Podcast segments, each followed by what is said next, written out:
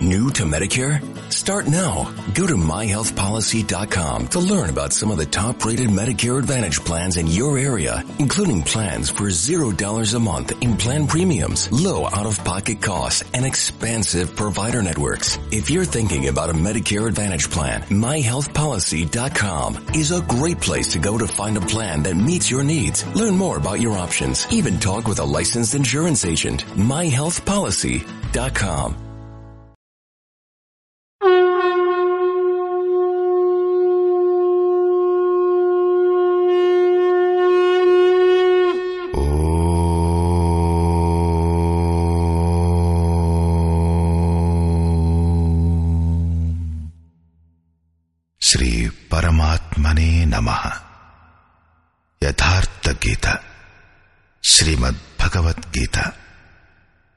ద్వాదశ అధ్యాయం. పదకొండో అధ్యాయం చివరిలో శ్రీకృష్ణుడు మళ్ళీ మళ్ళీ నొక్కి చెప్పాడు. అర్జున నీవు చూసిన నా ఏ స్వరూపాన్ని నీవు తప్ప ఇంతకు ముందు ఎప్పుడూ ఎవరూ చూడలేదు. మరియు భవిష్యత్తులో కూడా ఎవరూ చూడలేరు. నన్ను తపస్సు చేతగాని యజ్ఞం చేతగాని మరియు ధ్యానం చేతగాని చూడలేరు. కాని అనన్య భక్తి ద్వారా అంటే నా పట్ల తప్ప ఇతరత్రా ఎక్కడా శ్రద్ధ ఏర్పడకుండా నిరంతరం నూనెధారలాగా నా చింతన ద్వారా సరిగ్గా నువ్వు చూసిన విధంగా నన్ను ప్రత్యక్షంగా చూడటానికి తత్వంతో సాక్షాత్తుగా తెలుసుకోవడానికి మరియు ప్రవేశం పొందడానికి కూడా వీలవుతుంది. కాబట్టి అర్జున నువ్వు నిరంతరం నా చింతన చెయ్యి. భక్తుడివి కమ్ము అధ్యాయం చివరిలో అతను అర్జున నువ్వు నా ద్వారానే నిర్ధారించబడిన కర్మ చెయ్యి అని అన్నాడు మత్పరమః నా పరాయణుడవయ్యి కర్మ చెయ్యి. అనన్య భక్తియే అతని ప్రాప్తికి సాధనం. అప్పుడు అర్జునుడు వేసిన ప్రశ్న స్వాభావికమైనదే. అవ్యక్తము అక్షరము అయిన దాన్ని ఉపాసించే సాధకుడు మరియు సగుణులైన మిమ్ములను ఉపాసించే సాధకుడు. ఇద్దరిలో శ్రేష్ఠులెవరు? ఇక్కడ ఈ ప్రశ్నను అర్జునుడు మూడవసారి లేవనెత్తాడు. మూడవ అధ్యాయంలో అతను భగవాన్ నిష్కామ కర్మయోగం కంటే సాంఖ్యయోగం మీకు శ్రేష్టమనిపిస్తున్నప్పుడు నన్ను భయంకర కర్మలలో ఎందుకు పడేస్తున్నారు అని అడిగాడు. అప్పుడు శ్రీకృష్ణుడు అర్జున నిష్కామ కర్మయోగమైన లేక జ్ఞానమార్గమైన రెండింటిలోనూ కర్మ చేయవలసిందే.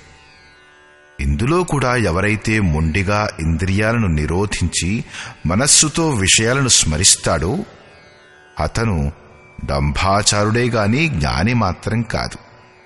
కాబట్టి అర్జున నువ్వు కర్మ చెయ్యి. ఏ కర్మ చెయ్యాలి? అంటే నియతం కురు కర్మత్వం. నిర్ధారితమైన కర్మ చెయ్యి. నిర్ధారితమైన కర్మ ఏది? అంటే ఇలా చెప్పాడు. యజ్ఞం యొక్క ప్రక్రియే అసలైన కర్మ. యజ్ఞం విధి గురించి చెప్పాడు. అది ఆరాధన చింతన యొక్క విశిష్ట విధి. అది పరమంలో ప్రవేశం ఇప్పించే ప్రక్రియ.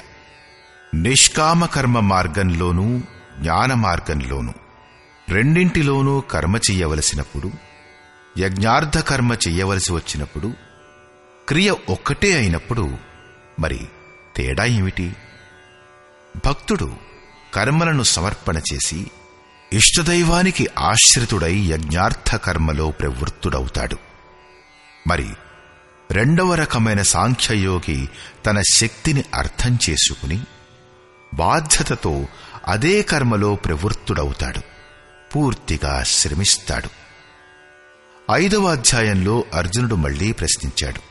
భగవాన్ మీరప్పుడప్పుడు సాంఖ్యం ద్వారా కర్మ చేయడాన్ని ప్రశంసిస్తే అప్పుడప్పుడు సమర్పణ ద్వారా నిష్కామ కర్మయోగాన్ని ప్రశంసిస్తారు. ఈ రెండింటిలో శ్రేష్టమైనది ఏది? ఇప్పటికే అర్జునుడు రెండు పద్ధతులలోనూ కర్మ చేయాలనేది అర్థం చేసుకున్నాడు. కాని రెండింటిలో శ్రేష్టమైన మార్గాన్ని ఎంచుకోవాలనుకుంటున్నాడు. శ్రీకృష్ణుడన్నాడు. అర్జున రెండు పద్ధతులలోనూ కర్మలో ప్రవృత్తులయ్యేవారు నన్నే పొందుతారు. కాని సాంఖ్య మార్గానితో పోలిస్తే నిష్కామ కర్మ మార్గం శ్రేష్టమైనది. నిష్కామ కర్మయోగాన్ని అనుష్ఠానం చెయ్యకుండా ఎవరు యోగిగాని మరియు జ్ఞానిగాని కాలేరు. సాంఖ్యయోగం దుష్కరమైనది. అందులో విపత్తులు అడ్డంకులు అధికం. ఇక్కడ మూడవసారిగా అర్జునుడు అదే ప్రశ్న వేశాడు. భగవాన్ మిమ్ములను అనన్య భక్తితో ఆశ్రయించేవాడు. మరియు అవ్యక్త అక్షరమైన దానిని ఉపాసన చేసేవాడు. ఈ ఇద్దరిలో శ్రేష్ఠుడెవరు? అర్జున ఉవాచ.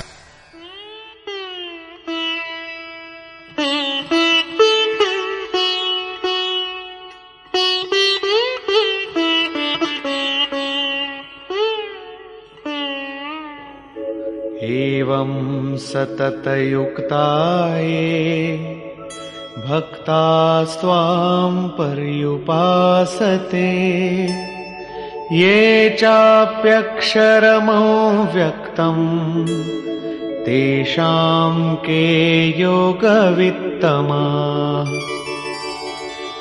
ఏవం అంటే ఈ ప్రకారంగా ఇప్పుడిప్పుడే మీరు చెప్పిన విధి విధానం ప్రకారంగా అనన్య భక్తితో మీ శరణుజొచ్చి మీచే నిరంతరం సంయుక్తుడై మిమ్మల్ని చక్కగా ఉపాసించేవారు ఒక రకం రెండో రకం వారు మీ శరణు పొందకుండా స్వతంత్రంగా తమ విశ్వాసంతో మీరు స్థితులై ఉన్న అక్షయం అవ్యక్తమైన స్వరూపాన్ని ఉపాసిస్తారు.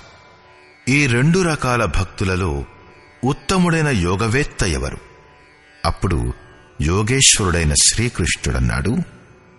श्री भगवानुवाच।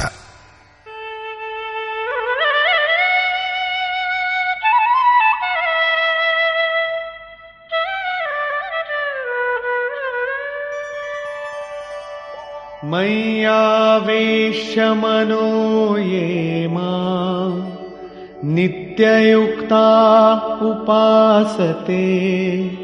श्रद्धया परयोपेता ते मे युक्ततमा मता అర్జున నాలో మనస్సును ఏకాగ్రం చేసి నిరంతరం నాతో సంయుక్తులైన భక్తులు పరమంతో సంబంధం ఉంచే శ్రేష్టమైన శ్రద్ధతో యుక్తులై నా భజన చేసే వారిని నేను యోగులలో అతి ఉత్తములైన యోగులుగా భావిస్తాను. ఏ త్వక్షరమనిర్దేశం అవ్యక్తం పర్యుపాసతే సర్వత్ర గమచింత్యం కూటస్థమచలం ధ్రువం.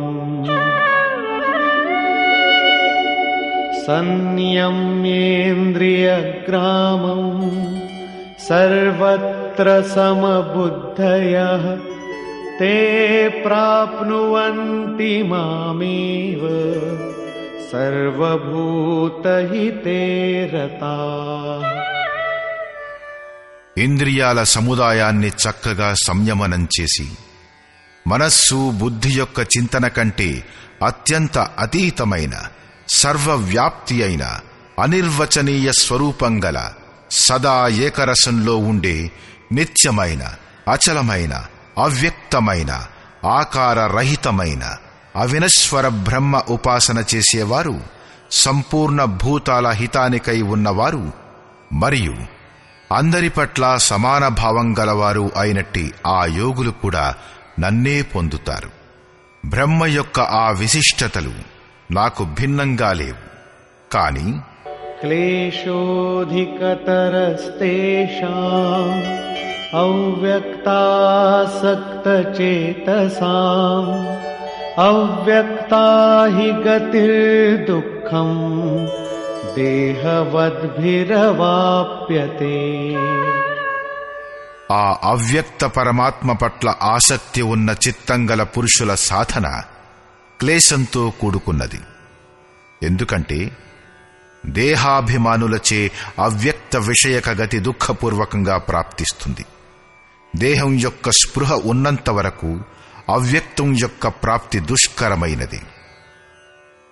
యోగేశ్వరుడైన శ్రీకృష్ణుడు ఒక సద్గురువు. అవ్యక్తమైన పరమాత్ముడు అతనిలో వ్యక్తమయ్యాడు. అతనంటాడు మహాపురుషుడి శరణు పొందకుండా ఏ సాధకుడు తన శక్తిని అర్థం చేసుకుని ముందుకు వెడతాడో అతను నేను ఈ దశలో ఉన్నాను. ఇక ముందు ఈ దశలోకి వెడతాను. నేను నా అవ్యక్త శరీరాన్నే పొందుతాను. అది నా రూపమే అవుతుంది. నేను అతణ్ణే అని అనుకుంటూ ప్రాప్తికై నిరీక్షించక తన శరీరాన్ని సోహం అనడం మొదలు పెడతాడు ఇదే ఈ మార్గంలో అన్నింటికంటే గొప్ప అడ్డంకి. అతను దుఃఖాలయం అశాశ్వతం చుట్టూ తిరుగుతూ ఉంటాడు. కాని ఎవరైతే నా శరణుజొచ్చి ఆచరిస్తారో వారు ఏ సర్వాణి కర్మాణి మై సన్యస్య మత్పరా अनन्येनैव योगेन माम् ध्यायन्त उपासते ఎవరైతే నా పరాయణులై సంపూర్ణ కర్మలను అంటే ఆరాధనను నాకర్పించి అనన్య భావంతో యోగం అంటే ఆరాధనా ప్రక్రియ ద్వారా నిరంతరం చింతన చేస్తూ భజన చేస్తారో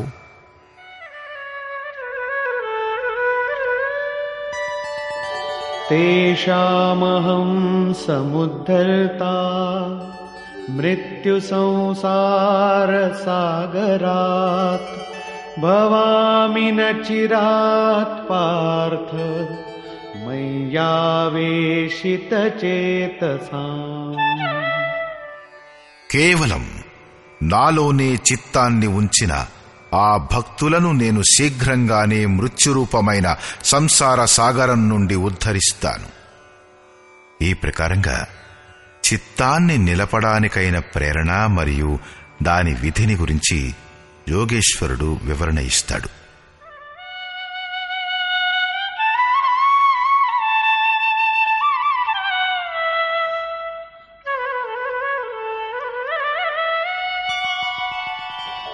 मय्येव मन आधत्स्व मयि बुद्धिं निवेशय निवसिष्यसि मय्येव अत ऊर्ध्वं न संशयः కాబట్టి అర్జున నువ్వు నాలోనే మనసు పెట్టు నాలోనే బుద్ధి ఉంచు ఆ తరువాత నువ్వు నాలోనే నివసిస్తావు. ఇందులో ఏమాత్రం కూడా సంశయం లేదు. మనస్సు మరియు బుద్ధిని స్థిరం చేయలేకపోతే అప్పుడు అర్జునుడు ఇంతకుముందు అన్నాడు మనస్సుని ఆపడాన్ని నేను వాయువులాగా దుష్కరం అనుకుంటున్నాను అని. అప్పుడు యోగేశ్వరుడైన శ్రీకృష్ణుడు ఇలా అన్నాడు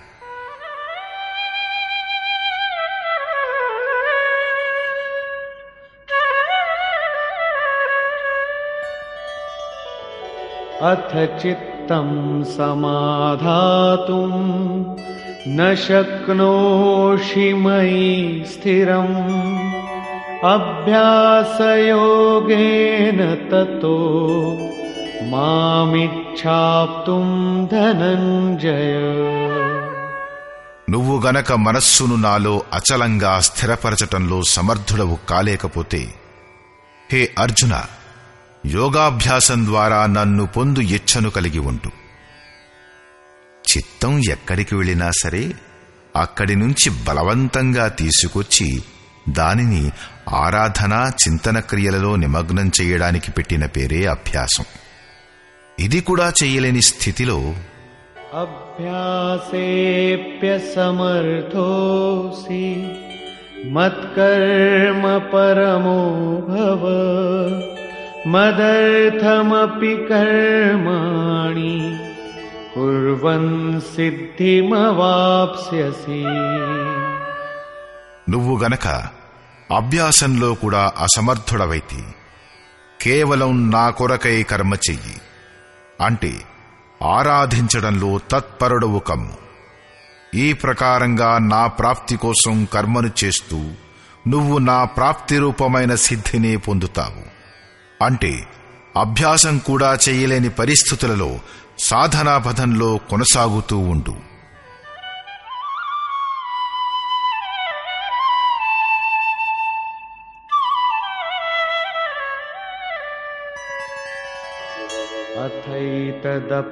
అథైతదప్యశక్తోసి కర్తుం మద్యోగమాశ్రిత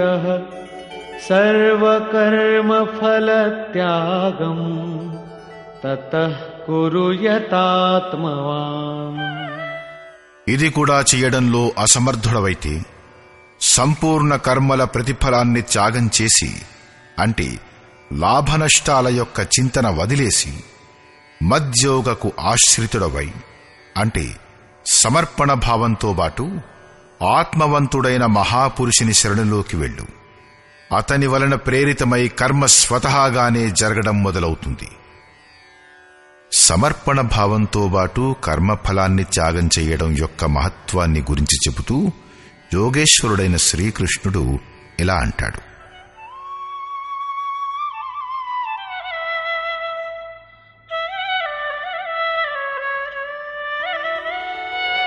श्रेयो हि ज्ञानमभ्यासाज् ज्ञानाध्यानम् विशिष्यते ध्यानात् कर्मफलत्यागः त्यागाच्छान्तिरनन्तरम् కేవలం చిత్తాన్ని నిరోధించే అభ్యాసంతో జ్ఞాన మార్గంతో కర్మలో ప్రవృత్తమవడం శ్రేష్టమైనది జ్ఞాన మాధ్యమంతో కర్మకు కార్యరూపునివ్వడం కంటే ధ్యానం శ్రేష్టమైనది ఎందుకంటే ధ్యానంలో ఇష్టదైవం ఉంటాడు కదా. ధ్యానం కంటే కూడా సంపూర్ణ కర్మల ఫలాన్ని త్యాగం చేయడం శ్రేష్టమైనది. ఎందుకంటే ఇష్టదైవం పట్ల సమర్పణ భావంతో బాటుగా యోగంపై దృష్టి ఉంచుతూ కర్మఫలాన్ని త్యాగం చేయడం చేత అతని యోగక్షేమాల బాధ్యత ఇష్టదైవానిదైపోతుంది. కాబట్టి ఈ త్యాగంతో అతను వెంటనే పరమశాంతిని పొందుతాడు. ఇప్పటి వరకు యోగేశ్వరుడైన శ్రీకృష్ణుడు చెప్పిందేమిటంటే అవ్యక్తం యొక్క ఉపాసన చేసే జ్ఞాన మార్గుని కంటే సమర్పణ భావంతో బాటు కర్మను చేసే నిష్కామ కర్మయోగి శ్రేష్టమైనవాడు. ఇద్దరూ ఒకే కర్మను చేస్తారు. కాని జ్ఞానమార్గుడికి దారిలో అడ్డంకులు ఎక్కువ. అతని లాభనష్టాల బాధ్యత అతనిదే అయి ఉంటుంది అలా కాక సమర్పితుడైన భక్తుడి బాధ్యత మహాపురుషునిపై ఉంటుంది. కాబట్టి అతను కర్మఫలత్యాగం ద్వారా శీఘ్రంగానే శాంతిని పొందుతాడు. ఇప్పుడు శాంతిని పొందిన పురుషుని లక్షణాలను గురించి చెప్తాడు. అద్వేష్టా సర్వభూతానా మైత్ర కరుణ निर्ममो निरहङ्कारः समदुःखसुखः क्षमी ఈ ప్రకారంగా శాంతిని పొందిన ఏ పురుషుడైతే భూతాలన్నింటి పట్ల ద్వేషభావరహితుడు అందరినీ ప్రేమించువాడు మరియు కారణరహితంగా దయాళుడు ఎవరైతే మమతచే రహితుడు అహంకారంచే రహితుడు సుఖదుఖాలలో సమానత్వం గలవాడు మరియు క్షమించగలవాడు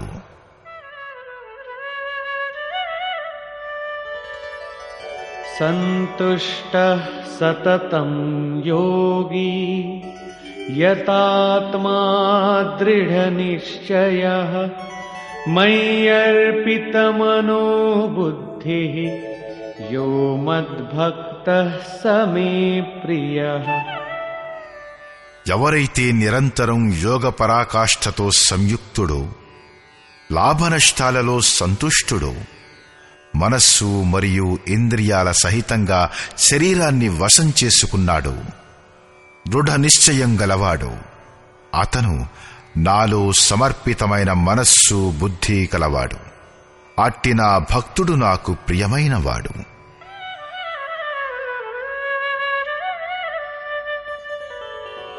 यस्मान्नो द्विजते लोको लोकान्नो द्विजते च यः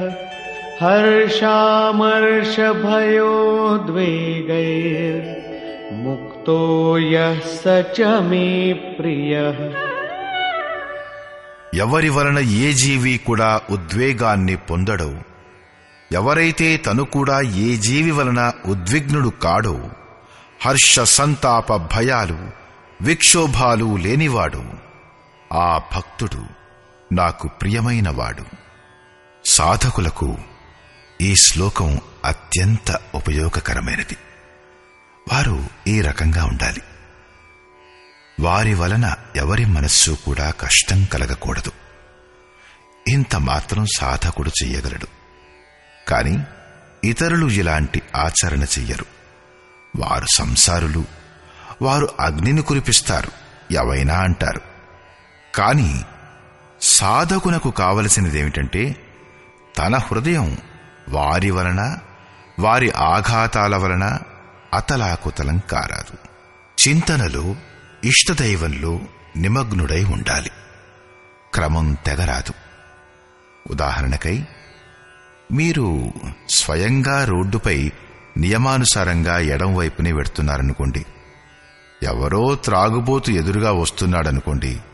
అతని బారి నుంచి తప్పించుకోవటం మీ బాధ్యతే.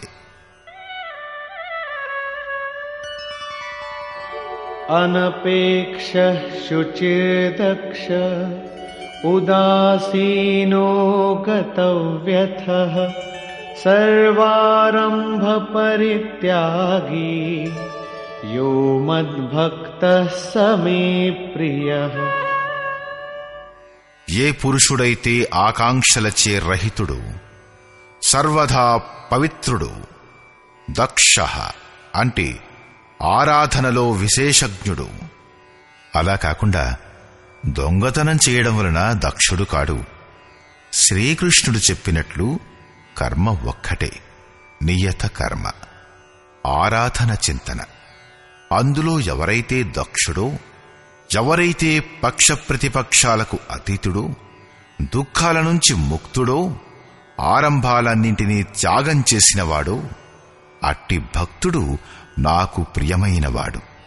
చేయడానికి యోగ్యమైన ఏ క్రియ అతని వలన ఆరంభం చేయడానికి మిగిలి లేదు.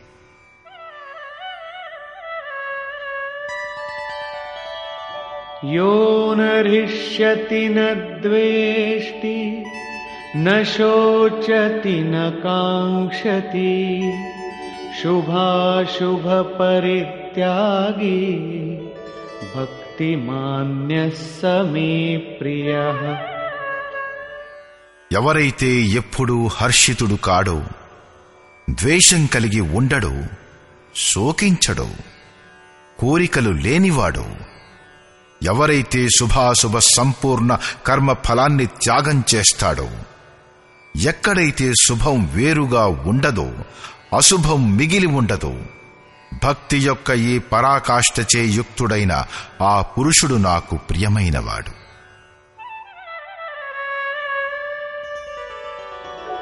సమశత్రౌ చ మిత్రే చ तथा मानापमानयोः शीतोष्णसुखदुःखेषु समः सङ्गविवर्जितः ఏ పురుషునికైతే శత్రువులు మరియు మిత్రులు మానవమానాలు సమానము ఎవరి యొక్క అంతఃకరణంలోని వృత్తులు సర్వదా శాంతి పొందాయో ఎవరైతే వేడి చలి సుఖం దుఃఖం మొదలగు ద్వంద్వాలలో సమానంగా ఉంటాడో ఆసక్తి రహితుడు మరియు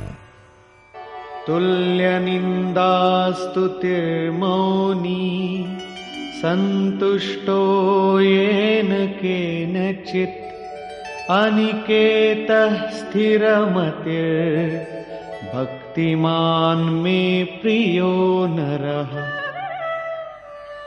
ఎవరైతే నిందా స్థుతులను సమానమని తలుస్తాడో మననశీలత యొక్క చరమసీమకు చేరుకుని ఎవరి ఇంద్రియాలు మనస్సహితంగా శాంతమైపోయాయో ఎవరైతే ఏదో విధమైన శరీర నిర్వహణలో సంతుష్టుడో ఎవరైతే తన నివాస స్థానం పట్ల మమకార రహితుడు భక్తి యొక్క పరాకాష్ఠను చేరిన ఆ స్థిర బుద్ధిగల పురుషుడు నాకు ప్రియమైనవాడు. ये तु धर्म्यामृतमिदम् यथोक्तम् पर्युपासते श्रद्दधाना मत्परमा भक्तास्तेऽतीव मे प्रिया ఎవరైతే నా పరాయణుడై హృదయపూర్వక శ్రద్ధాయుక్తుడైన వాడు ధర్మమయమైన అమృతాన్ని చక్కగా సేవిస్తాడు. ఆ భక్తుడు నాకు అతిశయంగా ప్రియమైనవాడు. సారాంశం. గత అధ్యాయం చివరిలో యోగేశ్వరుడైన శ్రీకృష్ణుడన్నాడు. అర్జున నువ్వు తప్ప నువ్వు చూసిన విధంగా ఇతరులు పొందరు పొందలేరు. కాని అనన్య భక్తి లేక అనురాగంతో ఎవరైనా భజన చేస్తే అతను ఇదే ప్రకారంగా నన్ను చూడవచ్చు. తత్వంతో సహా నన్ను తెలుసుకోవచ్చు. నాలో ప్రవేశం కూడా పొందవచ్చు. అంటే పరమాత్ముడు ఎలాంటివాడంటే అతన్ని పొందవచ్చును. కాబట్టి అర్జున భక్తుడవు కమ్ము. అర్జునుడు ఈ అధ్యాయంలో ప్రశ్నించాడు. భగవాన్ అనన్యభావంతో ఎవరైతే మీ చింతన చేస్తారో మరియు రెండవ వారు ఎవరైతే అక్షర అవ్యక్తాన్ని ఉపాసిస్తారో ఈ ఇద్దరిలో ఉత్తముడైన యోగవేత్త ఎవరు? యోగేశ్వరుడైన శ్రీకృష్ణుడు చెప్పాడు ఇద్దరూ నన్నే పొందుతారు. ఎందుకంటే నేను అవ్యక్త స్వరూపుణ్ణి. కాని ఎవరైతే ఇంద్రియాలను వశంలో ఉంచుకుంటూ మనస్సును అన్ని వైపుల నుంచి కూడగట్టుకుని అవ్యక్త పరమాత్ముని పట్ల ఆసక్తుడై ఉంటాడో. అతని పదంలో ఆటంకాలు ఎక్కువ. ఎప్పటి వరకు దేహాభిమానం ఉంటుందో అప్పటి వరకు అవ్యక్త స్వరూపం యొక్క ప్రాప్తి దుఃఖపూర్ణమైనది. ఎందుకంటే అవ్యక్త స్వరూప ప్రాప్తి చిత్తం యొక్క నిరోధం మరియు విలయకాలంలో జరుగుతుంది. దానికి అతని శరీరమే అడ్డంకి అయిపోతుంది. నేనున్నాను నేనున్నాను నన్నే పొందాలి అంటూ తన శరీరం వైపు అసక్తుడైపోతాడు అతను తడబడటానికి అవకాశం అధికం. కాబట్టి అర్జున నువ్వు సంపూర్ణ కర్మలను నాకే సమర్పించు. అనన్య భక్తితో నా చింతన చెయ్యి. ఎవరైతే నా పరాయణులై సంపూర్ణ కర్మలను నాకే అర్పణ చేసి మానవ శరీరధారుణనైన నా సగుణ యోగి రూపాన్ని ధ్యానం ద్వారా నిరంతరం చింతన చేస్తాడో అతన్ని నేను శీఘ్రంగానే సంసార సాగరం నుంచి ఉద్ధరించేవాడినవుతాను.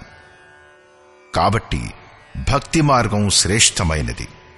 అర్జున నాలో మనస్సును ఉంచు. మనస్సును ఉంచలేకపోతే దానికై అభ్యాసం చెయ్యి. ఎక్కడికైనా సరే చిత్తం వెళితే కూడగట్టుకుని దానిని నిరోధించు. ఇది కూడా చేయడంలో అసమర్థుడవైతే నువ్వు కర్మ చెయ్యి. కర్మ ఒక్కటే యజ్ఞార్థ కర్మ. నువ్వు కార్యం కర్మను చేస్తూ ఉంటు ఇంకేమీ చెయ్యకు. తరించగలిగితే సరి లేకపోయినా పర్వాలేదు. ఇది కూడా చేయడంలో అసమర్థుడవైతే స్థితప్రజ్ఞుడైన తత్వజ్ఞుడైన ఆత్మవంతుడైన మహాపురుషుని శరణు పొంది సంపూర్ణ కర్మల ఫలాన్ని త్యాగం చెయ్యి. అలా త్యాగం చెయ్యడం వలన నువ్వు పరమశాంతిని పొందుతావు. దాని తర్వాత పరమశాంతిని పొందిన భక్తుని లక్షణాల్ని గురించి చెబుతూ యోగేశ్వరుడైన శ్రీకృష్ణుడన్నాడు. ఎవరైతే సంపూర్ణ భూతాల పట్ల ద్వేషభావంచే రహితుడో కరుణచే యుక్తుడు మరియు దయాళువు మమత మరియు అహంకారాలచే రహితుడు. ఆ భక్తుడు నాకు ప్రియమైనవాడు. ఎవరైతే ధ్యానయోగంలో నిరంతరం తత్పరుడు మరియు ఆత్మవంతుడు ఆత్మస్థితుడైనవాడు ఆ భక్తుడు నాకు ప్రియమైనవాడు. ఎవరైతే ఇతరులకు ఉద్వేగాన్ని కలిగించడో మరియు స్వయంగా కూడా ఇతరులచే ఉద్వేగాన్ని పొందడో అలాంటి భక్తుడు నాకు ప్రియమైనవాడు. ఎవరైతే శుద్ధుడో దక్షుడో వ్యధల నుంచి విశ్రామం పొందినవాడో సర్వారంభాలను త్యాగం చేసి అలాంటి భక్తుడు నాకు ప్రియమైనవాడు. సంపూర్ణ కోరికలను త్యాగం చేసినవాడు.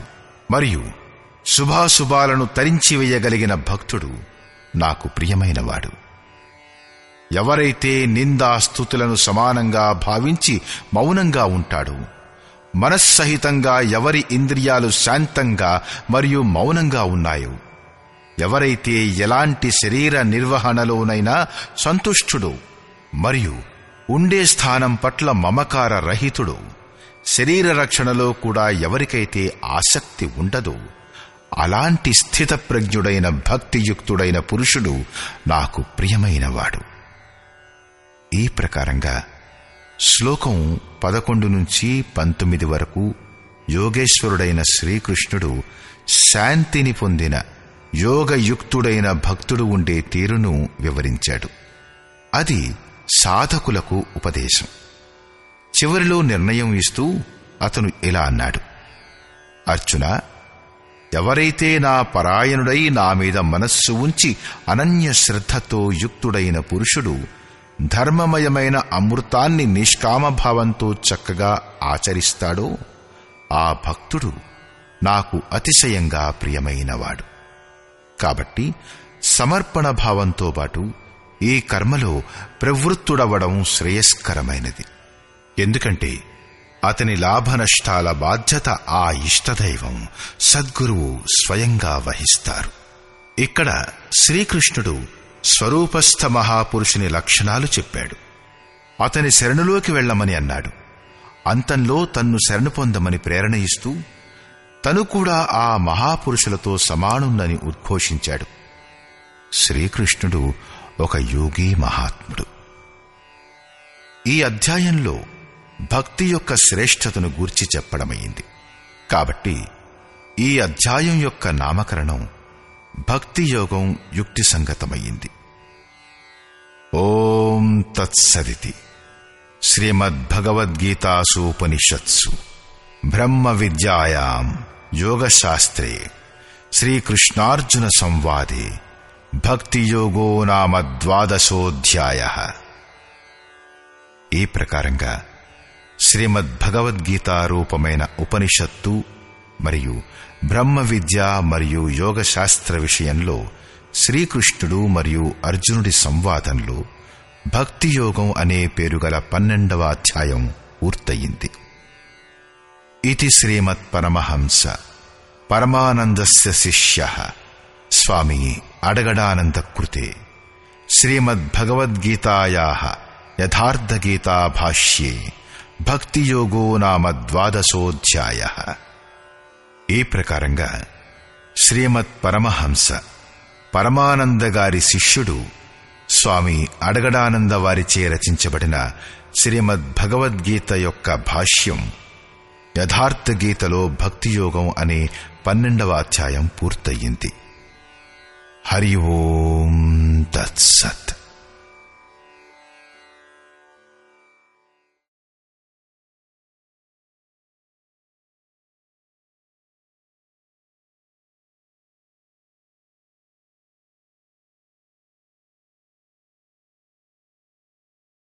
New to Medicare? Go to myhealthpolicy.com. With myhealthpolicy.com, you can compare plans from some of the nation's top insurers. Start now to find a plan and apply online. myhealthpolicy.com makes it easy to find a Medicare Advantage plan in your area, including plans for $0 a month in plan premiums, low out-of-pocket costs, and expansive provider networks. My decision, my Medicare, myhealthpolicy.com com.